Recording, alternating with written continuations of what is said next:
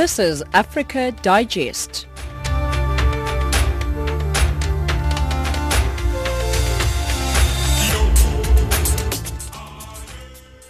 Good evening and welcome to Africa Digest. You're listening to Channel Africa, where we always give you news from an African perspective. We're broadcasting to you live from our studios in Johannesburg, South Africa, and we're on the frequency 9625 kilohertz on the 31 meter band to Southern Africa. We're also online. We're available there as well, www.channelafrica.co.za. My name is Samora Mangesi, and with me in studio tonight, driving the show is Amanda Machaka, Tracy Boomgard, and Neto Chimani. Top stories on Africa Digest at this hour. Families of those who perished in Ethiopian airline crash arrive in Kenya. South Africa kicks off a campaign aimed at highlighting the importance of good sleep health for individuals to best achieve their personal, family and professional goals. In economics, bustling, bustling uh, border between Rwanda and Uganda becomes a ghost town amid tensions between the two countries. And lastly, in sport, Russian athletes will remain banned from international competitions until further notice. But first, let's find out what's happening in the world of news. Here is Amanda.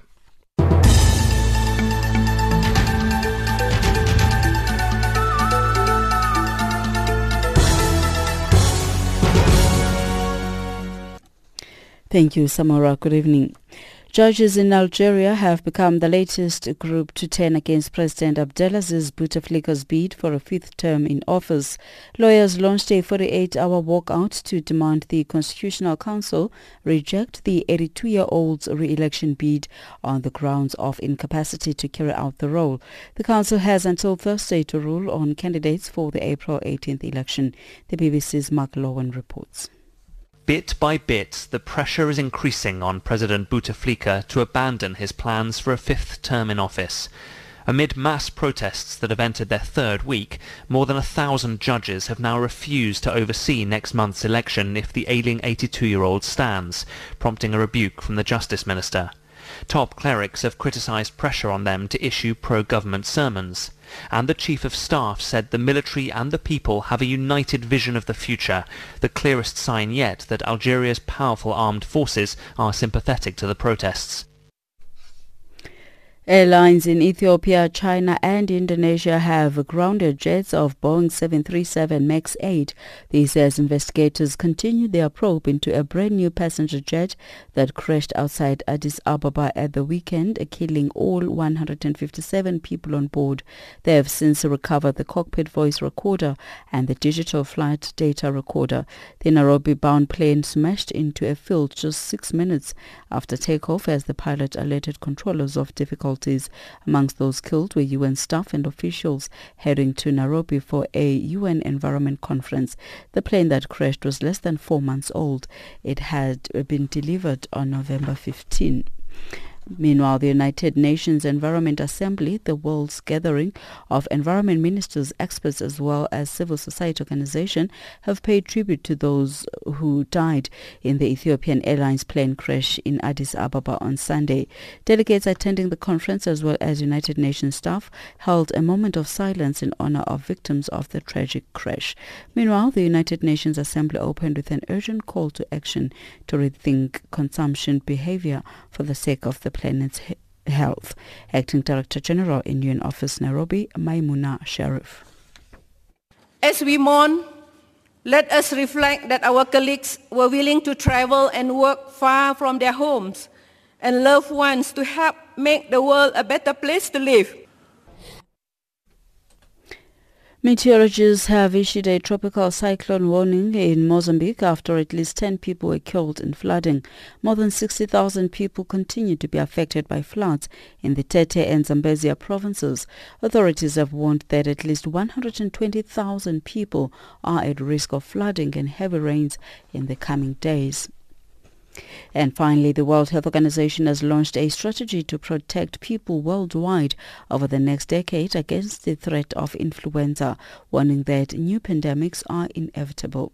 According to WHO, influenza epidemics, which are largely seasonal, affect around 1 billion people and kill hundreds of thousands annually. Kumbuzile Tabete has more. The organization's new strategy for 2019 through 2030 aims to prevent seasonal influenza, control the virus's spread from animals to humans, and prepare for the next pandemic. It calls for every country to strengthen routine health programs and to develop tailor-made influenza programs for disease response, prevention, control, and preparedness. The organization recommends annual flu vaccines as the most effective way to prevent the spread of the disease, especially for healthcare workers and people at higher risk of influenza complications. Kumbuzile Tabete, SABC News. For Channel Africa News, I'm Amanda Machaka.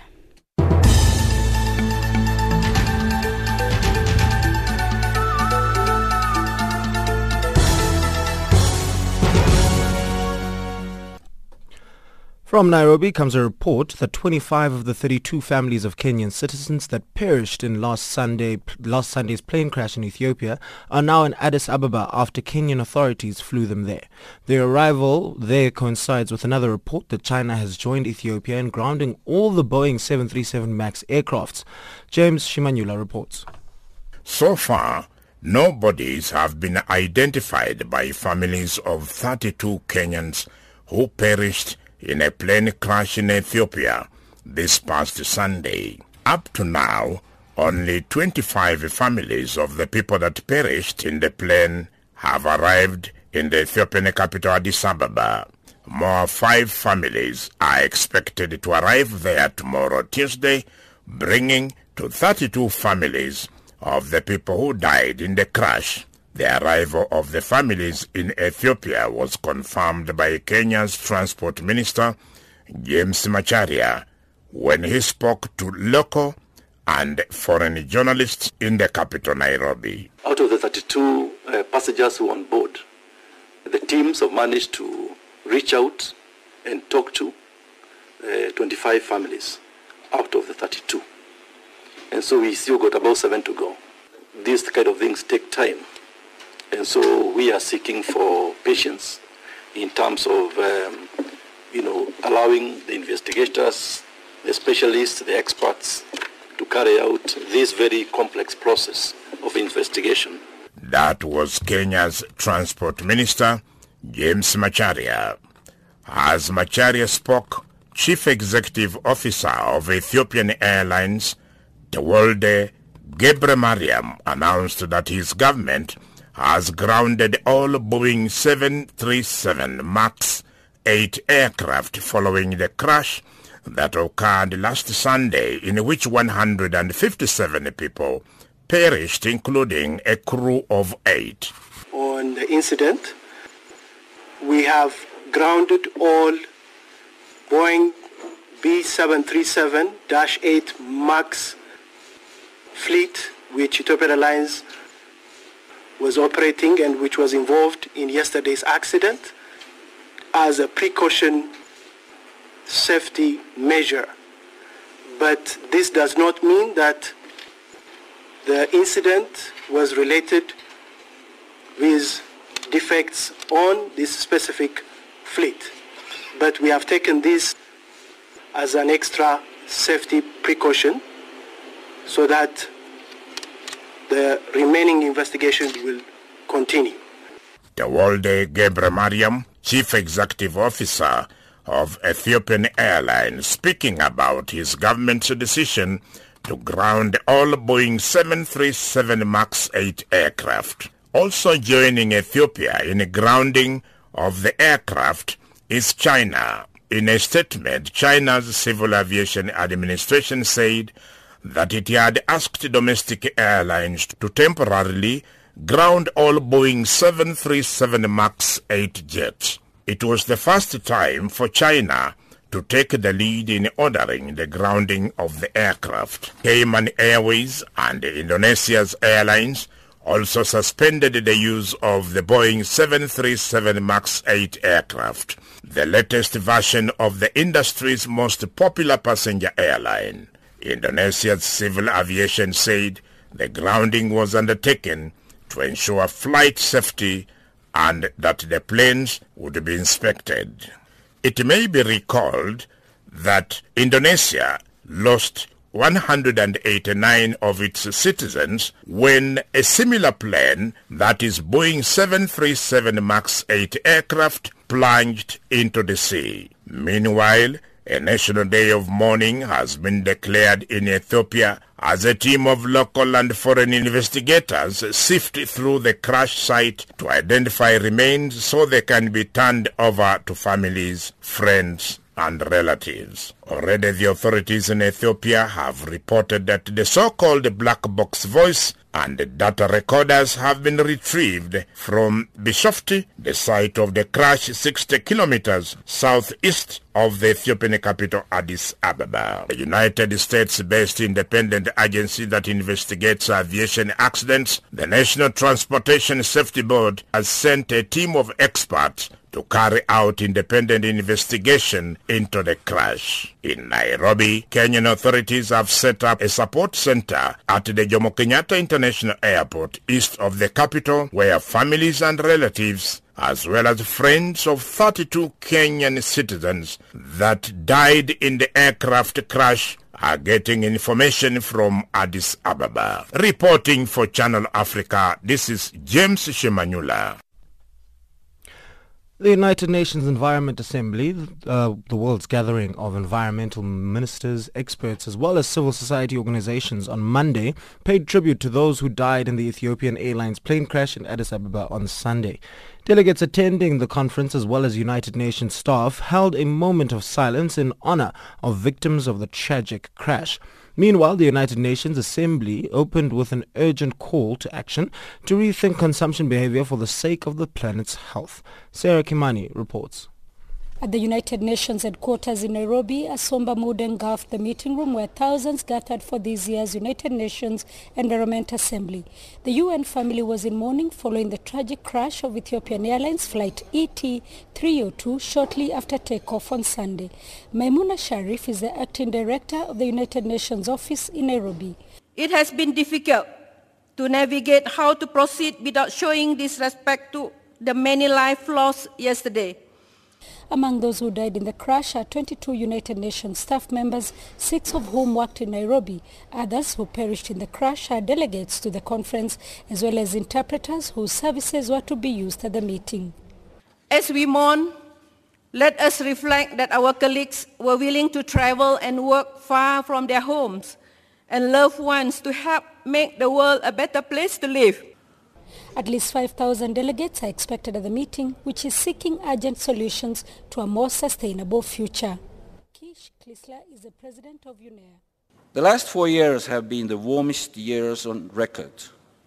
We have all become too familiar within our countries with news about flash floods, droughts, violent hurricanes, sand and dust storms, all of them accompanied by tragic loss of human lives. Unless we take action now, we will not be able to reverse these megatrends. the United Nations Environment warned that the world is past the pledging stage. Talk, the meeting heard, must be met with action. Joyce Msuya is the acting executive director of the United Nations Environment.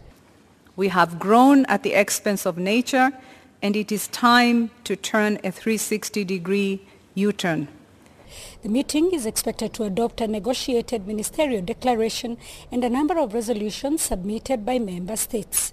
Maimunah Sharif is the acting director general at the United Nations office in Nairobi.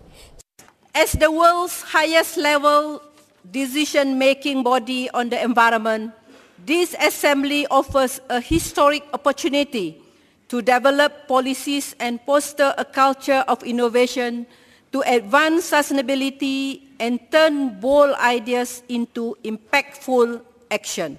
Six presidents, including French President Emmanuel Macron, are expected at the meeting. Sarah Kimani, Kenya. At least 28 people have died and 124 others injured following heavy rains that hit the southern region of Malawi last week. Heavy rains and floods have affected most parts of the southern African country following the formation of a tropical disturbance over the Mozambique Channel. At least 13 districts have been impacted, with Nsanje and Phalombe hit the hardest.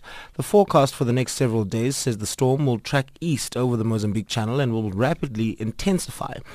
President Peter Mutharika has since declared a state of emergency and directed the Malawi Defense Force to quickly move in and assist those trapped and displaced. For an update on the direction of the storm, here's Puseletso uh, Mofokeng, a forecaster at the South African Weather Services. Well, currently there is uh, an intense tropical cyclone in the Mozambique Channel, and that uh, cyclone, before it actually reached there, uh, in the previous week, it was moving, it started first as uh, a tropical low, moving over the northern uh, areas of uh, Mozambique, and it reached also the southern areas of Malawi before it went back to the channel and formed the tropical cyclone. And during its cycling around over the Mozambique and the southern uh, um, Malawi, it actually did cause a lot of rain. There is a station there that actually showed that uh, about 500 millimeters had been recorded. That is why we had had uh, so much of uh, flooding, especially on Friday last week. So these conditions are, ex- are no longer expected over there it is generally clear, it was generally clear over the weekend as uh, the, the system moved back into the channel. As we speak, the main problem is more on the western parts of Madagascar, uh, where we're expecting uh, rainfall to be exceeding 100 millimeters of rain. Uh, we also have gale force winds, uh, but I must point out that this system will will move back to the northern Mozambique towards Thursday and Friday. So you're saying the storm is heading to Madagascar as we speak? Yes, as I speak, there is an intense tropical cyclone that is uh, in the Mozambique Channel. It's more towards uh, Mozambique. It's more towards uh, Madagascar, I mean. But I'm saying before then, last week, this system started as a tropical low. It moved northwards, actually, from the northern Mozambique, it moved northwards to the southern southern areas of uh, uh Malawi, where it caused rainfall exceeding 500 millimeters over there. And then it moved back to the channel and it intensified even further. As we speak, we are actually seeing more problems over the western areas of Madagascar. Now, are these floods common at this time of the season, Puseletso? Indeed, the, the floods are quite common uh, in Africa during summer period. You would remember that uh, this is a season of uh, tropical cyclones also uh, a season for tropical depressions. So because of uh, the time where we are, floods are very common. And in fact, uh, uh, people are actually losing their lives quite a lot in, in, Mozambique and also Malawi and even some in DRC. There's quite a number of people who died because of flooding and sometimes because of uh, tornadoes, although they are rare there. Now, what precautionary measures should be taken, Puseletso, by those at risk of uh, being affected or those who are on the path of uh, this storm? As South Africa, we cannot necessarily speak to the people directly, but we have a responsibility to actually uh, issue severe weather forecast for all the countries in SADC community and uh, uh, therefore the, the offices, the, the national offices in each country has got the responsibility to share that information with the public and also to share the information with the disaster agencies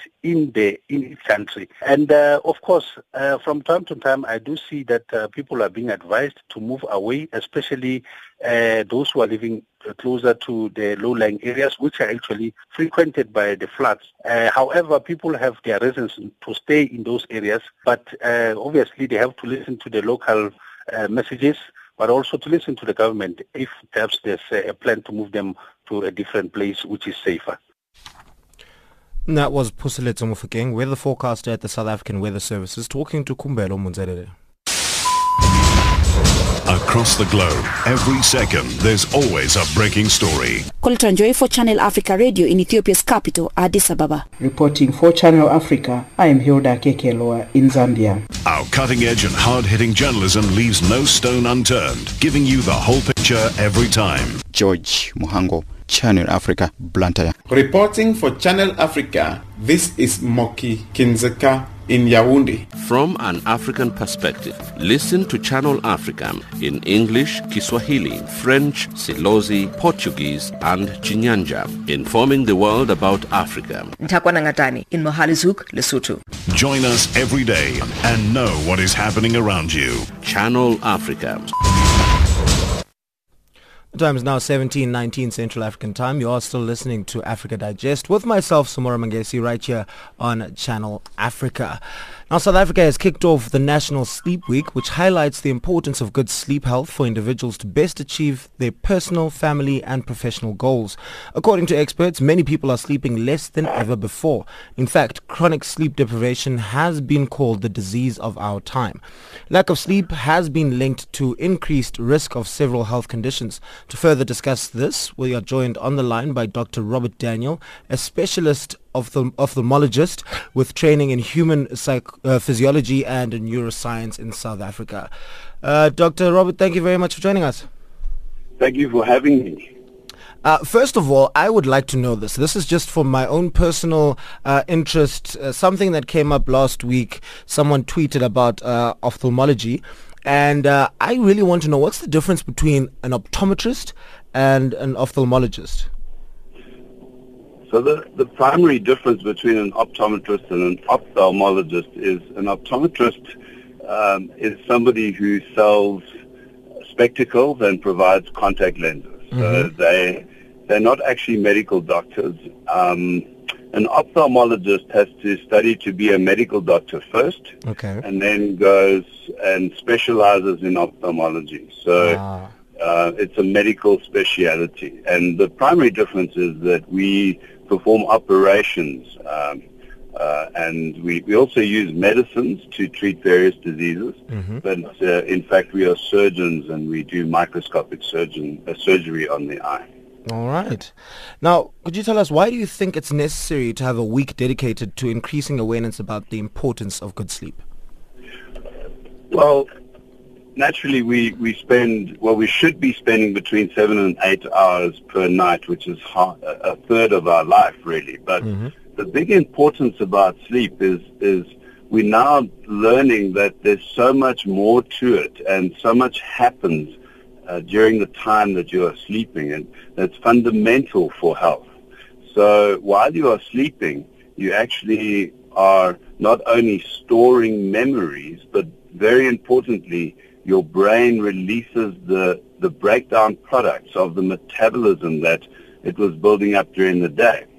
So, for example, um, if, if you are just sitting while you're chatting to me, your brain is using 20% of your body's energy just to do its thinking. Oh, wow. But now when it's burning that, that glucose to, to, to perform its function, there are breakdown products which are created by that process.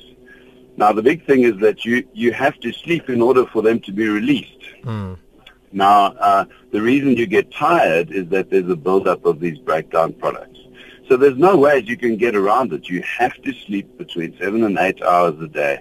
Otherwise, you will suffer the consequences. And uh, that has major implications to not only your general health, but also to your brain health as you get older. And what would you say are some of the reasons why South Africans sleep less than most nations in the world? Well, uh, you know, obviously we, we're quite a stressed society, but by and large, the big change that has happened with, uh, with sleep and, and modern society is that with technology, we have some, uh, we have the ability to to um, stay up late and use our devices and, and switch on lights. Hmm. And if we look at our natural physiology of how our brain knows that it's night or day, it's actually due to light. Hmm. And in, uh, specifically, it's uh, the blue color, which is the specific wavelength in the visible spectrum. Now, the visible spectrum is, is the rainbow, so we have all the colors in between infrared and ultraviolet. Mm-hmm. And one of those colors is actually the color of the sky. And that color blue is read by a specific receptor in our eye, which we discovered a couple of years ago. And that receptor is then wired into the part of your brain which you can't control. It's the part that makes your heart beat, controls your temperature, controls your thirst and hunger, we call these parts the basal ganglia, and that's sort of the, the part uh, of your brain which keeps you alive. And your sleep center is also there. So this blue light switches the, the hormone called melatonin off. Mm-hmm. So in other words, when we see blue light, we cannot sleep. Now, the big trick is that there's actually a two-hour delay switch. So, in other words, if you look at your device, your phone, before you, you switch the light off and go to sleep, you actually can't go into the proper phases of sleep for two hours. Mm. On top of that, there's also this cultural uh, sort of drive where we almost pride ourselves in having less sleep. I was about to ask about that. Mm. But let's I can manage on less sleep than you. You know, Mm. but the, the classic one is actually uh, Margaret Thatcher. She only slept on average three hours a night, Mm. and uh, she got early dementia. So that's an example of how over years where you are not clearing those toxins from your brain, you then suffer long-term brain damage. And uh, that manifests itself as dementia. So there's a direct, in fact, an indirect um, line on the graph between how many hours you sleep and your risk of dementia. It's very interesting because especially within my generation, you know, your your just pre 1990 94s and uh, your your your born frees as well. Uh, we see a lot of them posting on social media about how while they sleep we grind. So it's interesting to find out that uh, you can actually have uh, dementia because of a lack of sleep. So I'm gonna definitely put that up for all of my peers on my social media. But uh, tell us, what does research tell us about the regarding the importance of getting optimal sleep? And I think more especially with the function of the body uh, in today and not the long-term effects. So, as I said, you cannot store memory uh, unless you have good sleep. I beg your pardon. The second thing is it affects your immunity. So if you're not getting good sleep, you're not going to ward off uh, colds and infections and other problems. And then in the slightly more medium term, people who don't sleep well, uh, for example, shift workers, have a much higher incidence uh, or rate of getting high blood pressure and sugar diabetes, heart disease, and these other sort of uh, lifestyle type of, diseases. Um, so if, you know, there's the immediate uh, and then there's the, the medium term and then those long-term uh, problems. And how is the lack of sleep uh, linked to things probably like mental illness? Well, again, you, you would need to clear those toxins every night. Um, so that, that in itself can affect brain function and people who are sort of teetering on, on mental illness can be pushed over the edge. But then you also have uh, your, your, your, your normal functioning of the brain, which is a chemical reaction. So if the brain isn't in its proper rhythms, you can easily um, slip out. And then the, the big uh, and, and sort of most prevalent uh, mental disease is depression. So your mood is very strongly uh, linked to sleep. So if we don't get enough sleep, we can easily become depressed or, or anxious. You know, you can suffer from anxiety. And is there a way that uh, people can actually plan their sleep? I mean, uh, with fast-paced life that we're all trying to live nowadays, um, taking work home, working on laptops, is there a way that we can actually just plan our sleep? Yeah. So the first thing we always recommend, excuse me, we recommend something called sleep hygiene.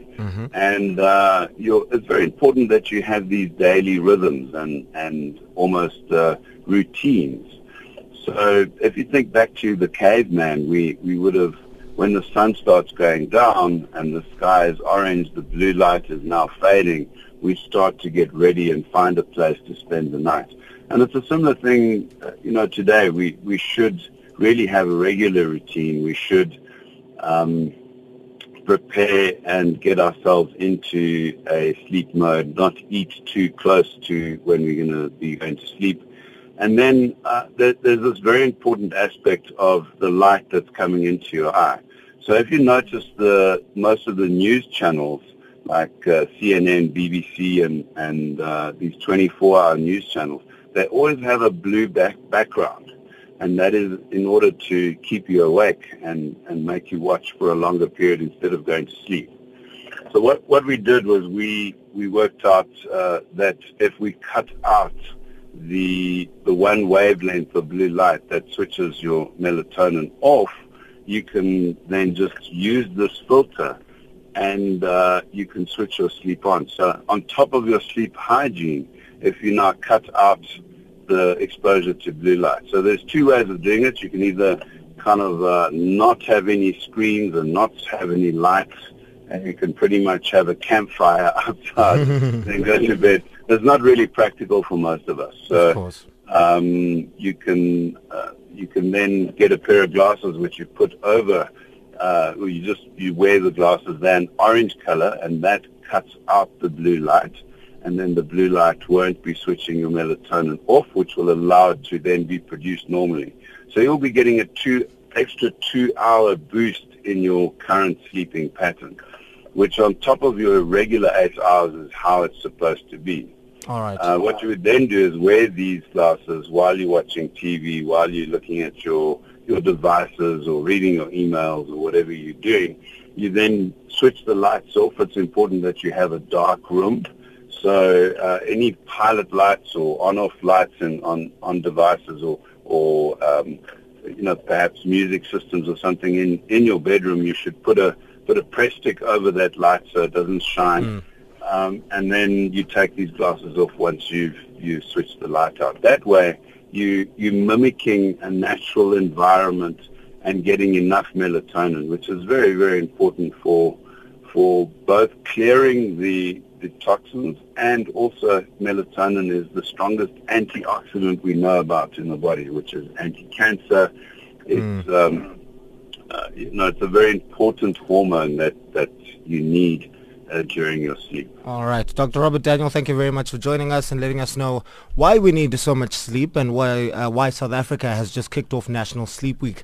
That was Dr. Robert Daniel, a specialist ophthalmologist uh, with training in human physiology and neuroscience in South Africa. Uh, the time is now 17.32. Let's head on over to Amanda Machaka for a quick update with regards to the news headlines.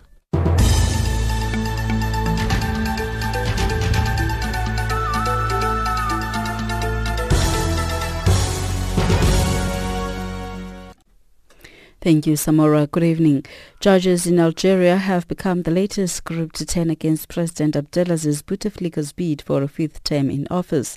Lawyers launched a 48-hour walkout to demand the Constitutional Council reject the 82-year-old's re-election bid on the grounds of incapacity to carry out the role. Airlines in Ethiopia, China and Indonesia have grounded jets of a Boeing 737 MAX 8. This as investigators continue their probe into a brand new passenger jet that crashed outside Addis Ababa at the weekend, killing all 157 people on board. And meteorologists have issued a tropical cyclone warning in Mozambique after at least 10 people were killed in flooding.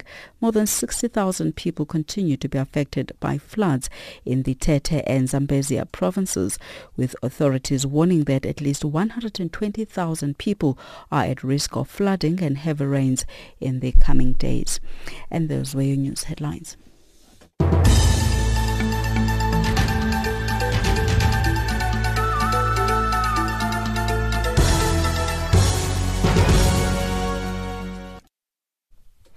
Investment Fund Africa, otherwise known as IFA, an investment fund with a primary focus on Africa, has announced that it has secured $6 billion for the first phase of its drive to develop infrastructure in Africa.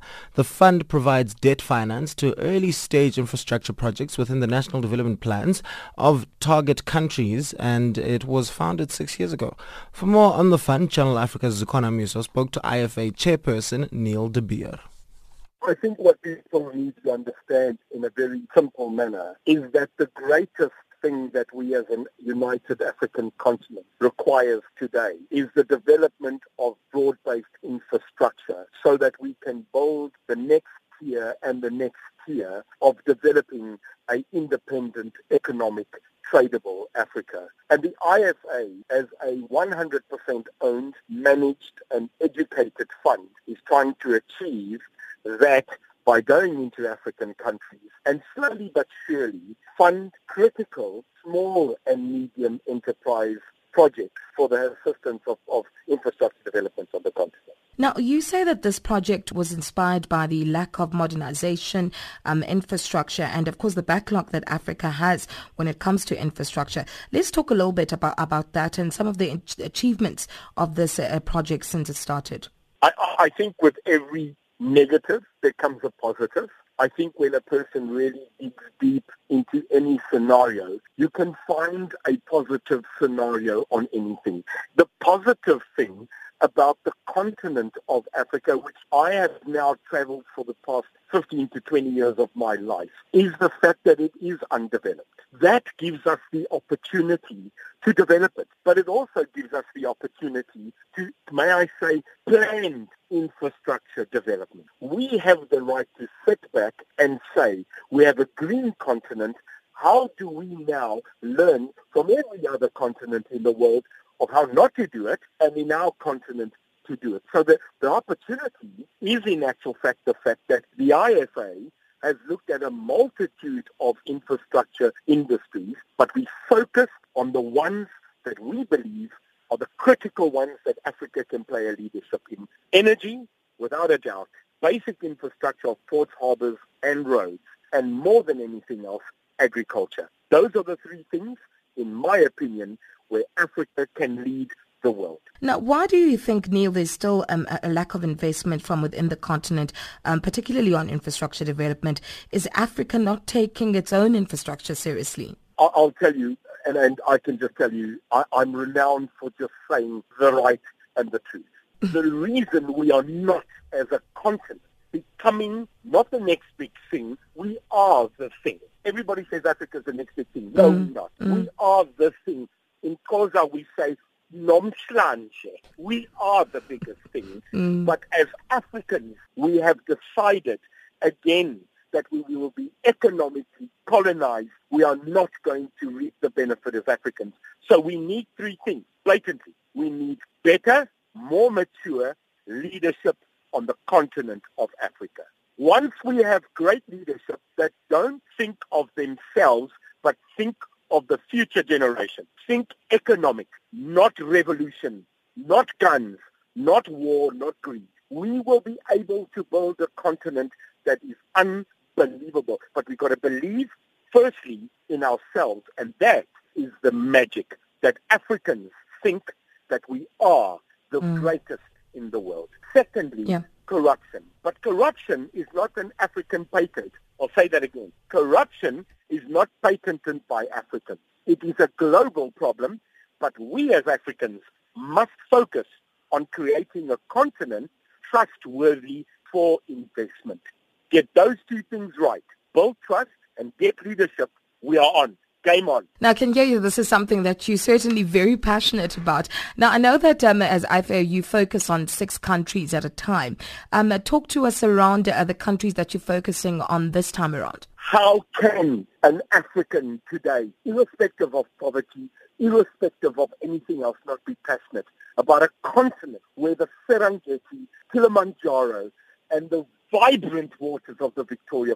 How can it not be pumping through your veins? Mm, and how can you not be? You must be. Mm. So here's the explanation. We've decided that Africa is an elephant. This meal we're sitting down is an elephant, but we've decided to eat it bit by bit. Only, only.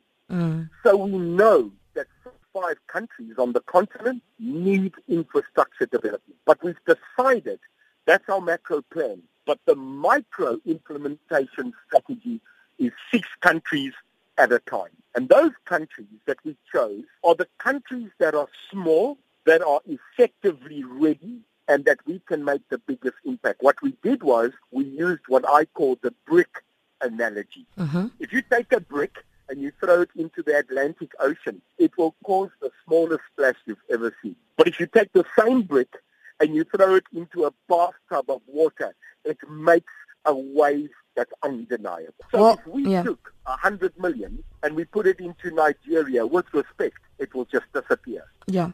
But if you take a hundred million US and you put it into Lesotho, you will get a movement that's unbelievable. And that was Neil de Beer, chairperson of the Investment Fund Africa, talking to Zukona Meso. The United Nations Science Policy Business Forum, hosted by the UN Environment Programme, is underway in Nairobi, Kenya. One of the topics to be discussed at the forum is the role of the private se- uh, sector in supporting the Paris Agreement. This is an agreement within the United Nations Framework Convention on Climate Change, dealing with greenhouse gas emissions mitigation, uh, along with mitigation, adaptation, as well as finance, starting in the year 2020. Dr. Gayle Schueller, Vice President uh, of Sustainability and Product Stewardship and Chief Sustainability Officer at the 3M, says the private sector has a historic duty to support and extend the Paris Agreement by taking bold actions to embed sustainability into the way it does business. Here she elaborates. I've been incredibly honored to participate in the United Nations Environment Assembly. The event has been wonderful so far, and it's really about bringing together science, business, and policy leaders. And it's been a great opportunity to bring together both the public sector and the private sector for addressing these global challenges that we all collectively face. And so it's been really a a who's who of experts in both governments and industry as well as the non-government organizations really bringing together what are the challenges we face and how can we best collaborate to address them. And I believe one of the topics that will be discussed at the forum is the role of the private sector in supporting the Paris Agreement. What role should the private sector be playing to support this agreement? I think that the private sector has an extremely important role in all things related to sustainability, including the Paris Agreement. What we know is that governments alone or NGOs alone cannot do this on their own. Private sector has the funds, has large organizations to mobilize, crosses geographic boundaries, whether it's a local, state, or national level, and they can really move the needle by making sustainability both a business opportunity and the right thing to do. And that's where 3M is so committed to applying science to really help improve lives around the world. And that is something that a number of our partners, whether they're customers or suppliers, that we can do together in collaboration with governments and with non-government organizations. You also expected to be at a panel discussion discussing the same topic of the private sector's involvement in supporting the Paris Agreement. Without really preempting what is it that you will tell the forum, but are you in a position to just give us a hint of what your, your speech to the forum will be all about? Oh, I'd be happy to do that. Um, the speech with the forum is really all about how 3M as a global manufacturer across 70 countries with 93,000 employees and 9,000 scientists, it's about how we can really make a difference in partnership with governments and NGOs to help advance the Paris Agreement and other things around sustainability. For example, last November, we launched a new strategic sustainability framework. And the components of this are all around our ambition of applying science to improve every life around the planet. We have such a diversity of products that we touch people from post-it notes to dental fillings to pieces of their automobile to pieces of their electronics devices. Um, and we're really in people's lives all around the world. So when we think about how to improve lives, we have identified three key areas for our strategic sustainability framework that we use as our North Star, if you will, to help guide what we do. So the first piece is around applying science for the circular economy. The second is about science for climate. And the third is about science for community. And so in each of these areas, we have very specific aspirations and sets of goals within them that we're striving to make sure that we address on a daily basis. We also announced um, in December as part of COP24 that we have a commitment that every new product we launch will have a sustainability value commitment. And that's every product that, of the thousand products that we launch every year, every new product that we're entering into our new product introduction system in 2019 will have a sustainability value commitment. So we've already started on that. The next is that last, um, last week, we just announced a commitment to 100% renewable energy to source our global electricity. So we started with our headquarters with effective March 1. 100% of our headquarters location is powered with renewable electricity. And over the coming years, we have joined the RE100, and we're committing to 50% of our renewable energy by 2025 and to 100% um, after that. So these are all commitments we've made in all ways that we're, we're committed to making a difference going forward and things that are important for 3M as we collaborate globally. And what advice would you give to companies that are on a path to adopting a sustainability leadership role? I think it's really important to understand uh, what both your capabilities are and where you make the biggest impact. So when we think about our three pillars around circular economy, around climate, and around communities, we came to those conclusions because we knew that those were areas that we have the ability to make an impact and we have the capability to make an impact. So if you're, for example, an automobile company, you're going to think about lightweighting your vehicles and being more energy efficient. Um, and being safer. If you're a company that is helping with the electric grid, you're going to think about how you can build in more renewable electricity. So both of those types of things help address the climate challenges that we face and help both improve the company's footprint, but also apply the skills that they have to really make a difference for the world and for the next generation.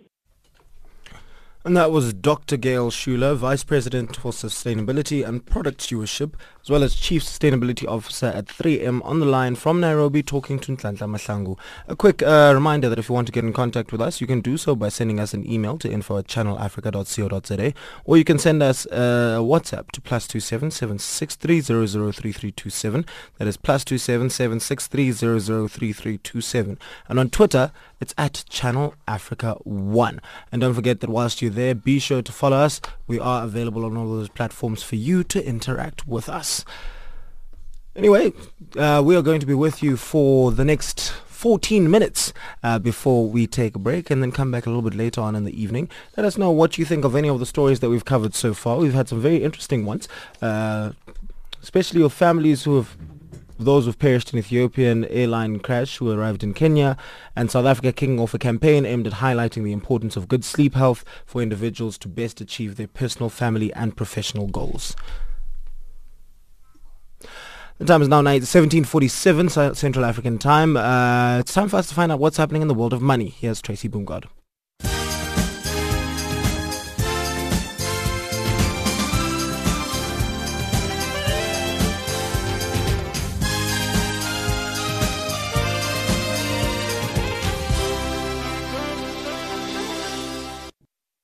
Thank you, Zikona. The bustling Gatuna border linking Rwanda and Uganda has become a ghost town following Rwanda's decision to close the border and stop its nationals from crossing into Uganda. Custom officials held a crisis meeting late last week to discuss the loss of revenue. Uganda's Revenue Authority Customs at Gatuna has reported that before the partial closure, the country earned between 6,700 and 8,100 US dollars per day in road user charges on non-Ugandan registered vehicles. This past week, it, sli- it collected slightly over $1,000 in charges. South Africa and Zimbabwe have been urged to keep their socio-economic, cultural and political antenna in sync. This as South African President Cyril Ramaphosa arrives in Harare for the Bi-National Commission with his Zimbabwean counterpart Emerson Mnangagwa. The commission is expected to deepen and strengthen relations between the two countries and unlock critical value for sustainable development. South Africa is Zimbabwe's biggest trading partner. Nigerian President Muhammadu Buhari has promised to introduce new programs and projects that will make agriculture more attractive to Nigerians and increase jobs in the sector. Buhari was addressing representatives of community and development associations from Daura, Emirate and Katsina State. He added that Nigerians are already benefiting from the good agricultural policies of his administration. Lifestyles are changing and standards of living among the poor are rising. Electric car maker Tesla has announced its increasing prices of its electric cars. This after it said it would close an unspecified number of stores to save costs. Tesla, which has 378 stores and service locations, says it has been evaluating its retail locations and has decided to keep significantly more stores open than was previously announced. It added that it will continue to evaluate the stores over the next few months.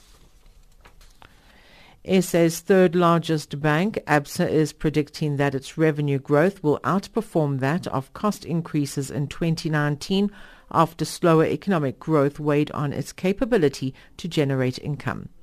The bank has cited that customer expenses will probably remain constrained in South Africa this year, with the economy expected to grow 1.7%.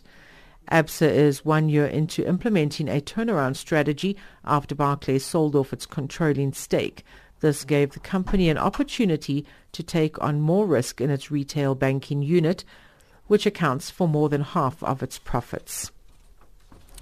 The US dollar is trading at 357.74 Nigerian naira, 10.55 Botswana pula at 98.91 Kenyan shilling, and at 11.99 Zambian kwacha. In BRICS currencies, one US dollar will cost you 3.86 Brazilian real, 66.32 Russian ruble, 69.86 Indian rupee, 6.72 Chinese yuan, and at 14.42 South African rand. The US dollar is also trading at 76 pence to the British pound and at 88 cents to the euro. In commodities, gold is trading at $1,296 and platinum at $810 per ounce. The price of Brent crude oil is $66.10 a barrel. For Channel Africa News, I'm Tracy Bumgard.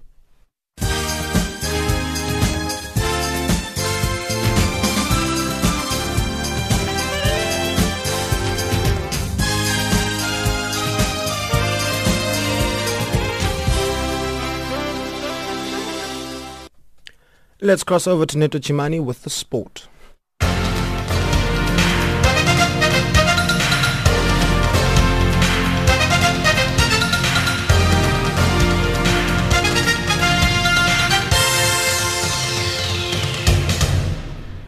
Thank you, Samora. A very good evening to all sport fans. Starting with football news.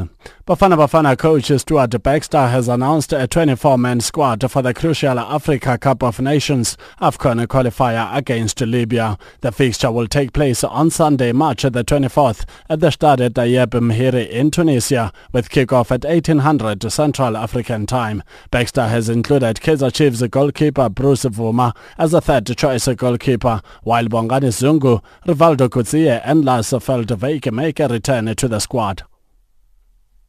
There are keepers that are in form, and I think we all need to understand the difference between being an informed player and a potential international player. You know, because there are many players that I get thrown recommended both by coaches, both by the media, both by people on the street, my wife, the dog, everybody. Everybody knows a good player. And many of those players are informed players. Now, I have to look at it from a bigger perspective and say, but is this uh, is this going to serve the national team and the national and the nation both short and long term? And a lot of those players that are recommended disappear, and some of them don't, and I've got and I'd probably get it wrong. But in this instance, both uh, everybody that we've spoken to is on the same page with this. So those are your three goalkeepers. Kenyan President Uhuru Kenyatta says the government of Kenya will this year fully fund all national teams participating in international sports events. He pointed out that sports, culture and arts are crucial to economic development of the country and therefore can no longer be left in the hands of well-wishers to sponsor their activities. President Kenyatta was speaking on Sunday at the fourth edition of the Beyond Zero Half Marathon that was organized by his wife, the First Lady Margaret Kenyatta. I think this year I can proudly say that sports, culture and arts will truly take center stage in our republic. I can say with certainty Harambee Stars hawatakuwa wanabeg borrow tutawafund from January to February and ensure that Harambee Stars becomes a success. I want to assure you that our rugby teams will be fully sponsored by the government this year. I want to assure you that our netball and all our national teams will be fully sponsored by government this year. The Kenya national rugby 7 team is relegation threatened after participating in half of the season's legs in the World Sevens series. Shujaa collected one point from the Vancouver Sevens leg of the World Rugby 7 series in Canada to drop to 14th on the standings with 18 points. Channel Africa's Francis Mutegi reports. Kenya suffered five defeats, three in pool matches and two in the knockout on Sunday in Canada, going down 22-14 to relegation threatened Japan in the 13th place semi-final. In the match, Kenya did end with cancellation a try and it was Shadan Singa Munoko, the Mean Machine captain, getting his first try on the World Series. In the Challenge Trophy quarterfinal, Kenya suffered another upset, falling 47-47 to Australia. It was the third of six legs in the World 7 Series that Kenya failed to register a single win after the opening Dubai Sevens and Sydney Sevens during the fourth leg. And finally, in athletics news, Russian athletes will remain banned from international competitions until further notice, says athletics governing body. The IAAF banned Russia in November 2015 because of evidence of state-sponsored doping. The ban will remain in place until samples and data from Moscow's former anti-doping laboratory are made available. Russia must also pay all costs incurred by work of the IAAF's task force. It is the 10th time the IAAF has turned down Russia's appeal for reinstatement, having requested the same assurances when it upheld the ban in December. Thank you for choosing Channel Africa. For Channel Africa Sport, I'm Neto and ETO Chemani.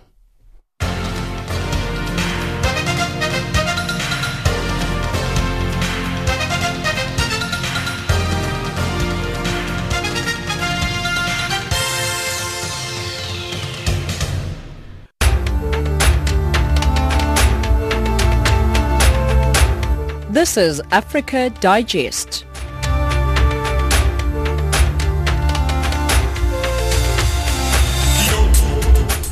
And that wraps up Africa Digest for this hour. From myself, Samora Mangesi, producer Leona Malme, and the rest of the Africa Digest team, thank you so much for listening.